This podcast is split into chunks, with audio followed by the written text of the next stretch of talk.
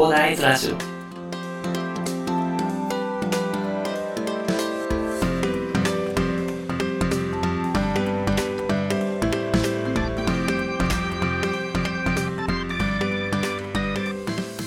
はい、おはようございます。こんにちは、こんばんは、広大です。この番組ではですね、一級建築士、ブロガー、ポッドキャスター、セールスデザイナーの私がですね、日々の活動を通してサラリーマンの方が楽しく生きるために役立つ情報を建築やビジネス関係を中心にお話しさせていただいております。いつも聞いていただきありがとうございます。さて、本日はですね、10月30日金曜日ということでね、えー皆さん一週間お疲れ様でしたということでね、ちょっと今日私はね、今週、まあなんかいろいろやったやったからかなわかんないけど、ちょっと、まあ、いろいろ疲れが溜まってたっていうのと、あと、まあ、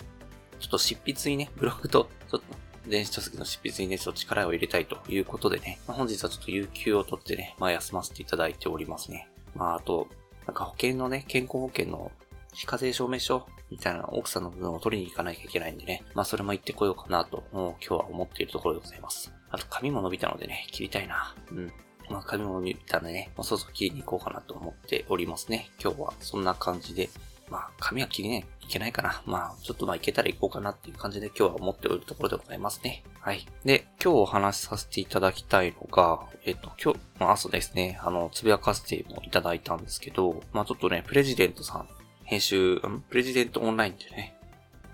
あの、掲載されていたニュースということでね、気になったんでね、ご紹介させていただきたいんですけど、アフターコロナの惨劇、まさかの年収1000万から200万円転落ということでね、まあ、地獄のシナリオというなんかすごい煽っている、まあ、タイトルで、まあ私はこの煽りを受けてね、あの、クリックしてしまったんですけどもね、まあちょっと考えさせられることがありましたので、紹介させていただこうかなと思ってお話しさせていただこうかなと思いました。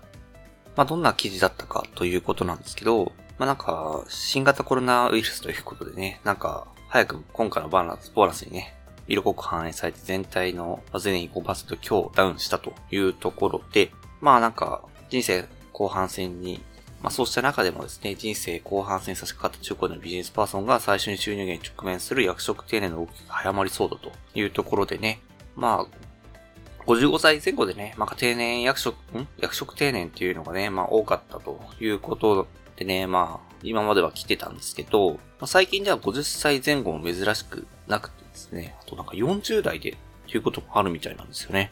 なんか早いですよね。せっかく役職ね、まあアップして、年収もアップしてね、やってきたのに、まあちょっと早くなっちゃうと。いう感じでね、なんか話があるんですけども、その中でも気に、なんか、私もそんなに、なんか、そんなに、なんですよね、キャリアアップっていうのに、まあ、会社の中でね、なんか役職アップすることにあんまり興味を持たなかったんですよね。まあなんか、どっちかっていうと私はお金をもらって投資をして楽しく生きていきたいなと思って就職は最初はしたんでね。まあ結局その後転職してね、まあ今はいろいろ事業もやってるんであれなんですけど、まあなんか、この記事を見てね、なんか改めて考えさせられたんですよね、役職っていうもの。で、なんか年収1000万の人がその役職定年をするとですね、まあ300万、300万円ダウンで700万になると。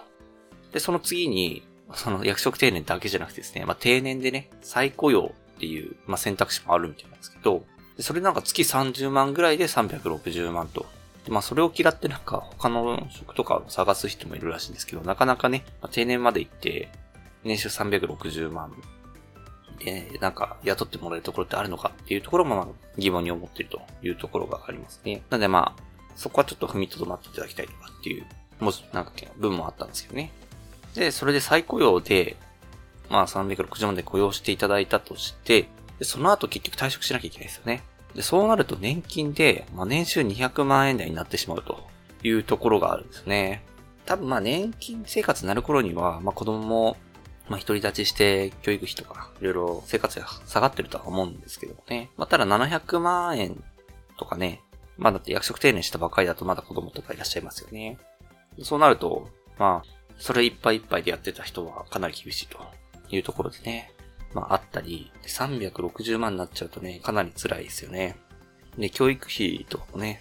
なくなったとしてもね、まあ食費とかは減らないんでね、でも子供が教育終わってるのかな？もうそれぐらいには独り立ちしてるか。まあ独り立ちしてても、なんか食費はあんまり変わんないというところがありますってね、あんまり変えられないっていうところがあるんですかね。まあ、下げようと思えば下げられるけど、まあなかなか今までの生活をね、一体変えるのは厳しいというところでね、結構お金は収支はマイナスになっていくと。年数200万とかだったら大変ですよね。もうかなりマイナスになってくるというところでね。いやー、かなりね、まあ厳しいというところがあるとあとですね、年収200万円とかなんで、住宅ローンとか組んでる人ってもうかなりやばいですよね。なんか最近は75歳まで支払いが続くみたいなね、話もあったりするんでね。まあ75歳までですもんね。年金生活中ですよね。払えないですよね。結構高いですよね。皆さん、なんかいろいろ見てると、なんか月10万とかの支払いで、なんかローン組んでる人とかいますよね。払えんのかな？大丈夫かな？本当に心配になりますよね。なんかよくそこまで高いの組めるなと思うんですけど。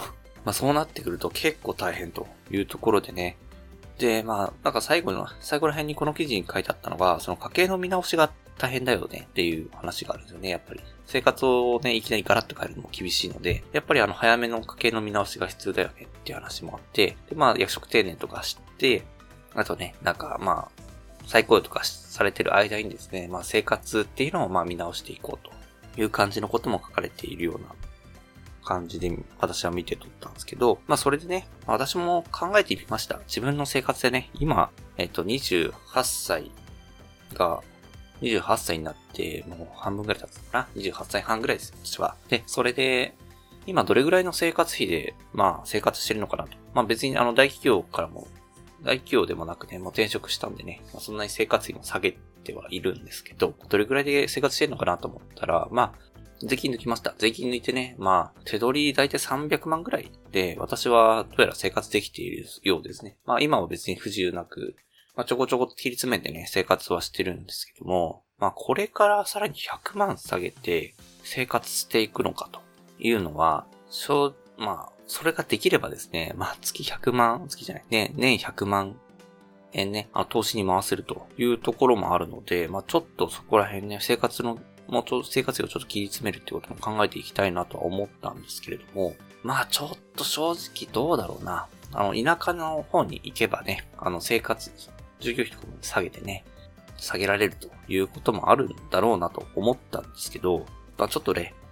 私だけだったらいいんですけどね、あの、まあ、家族もいるということでね、ちょっといきなり、ちょっと今から、あの、山奥に行くぞつってね、あの、仕事もね、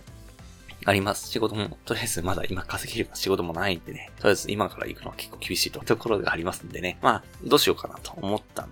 ですけど、まあ、とりあえず生活費は下げていこうという話はあるんですけど、ただ根本的な解決になってないので、やはり自分で稼ぐ力をつけていくのが必要だよねっていう話がね、やっぱりあるんですよね。まあ、池原さんもよく言われてますけどね、そのまあ、稼ぐ力を身につけていこうというところがありますね。まあ自分で稼げるようになるにはね、その非常に長い時間かけなきゃいけないことっていうのは、ちょっと私もブログですでに痛感しているところではあるんですよね。なんか、これで放置してたらなんか1万円稼げるようになっててね、あの、びっくりはしてたんですけど、あの、やっぱり放置してたのすごい後悔してるんですよね、最近。あちゃんと、あの後ブログちゃんと書き続けてればよかったなと思って、最近はブログをね、また書こうとは思ってるので、まあ、つい、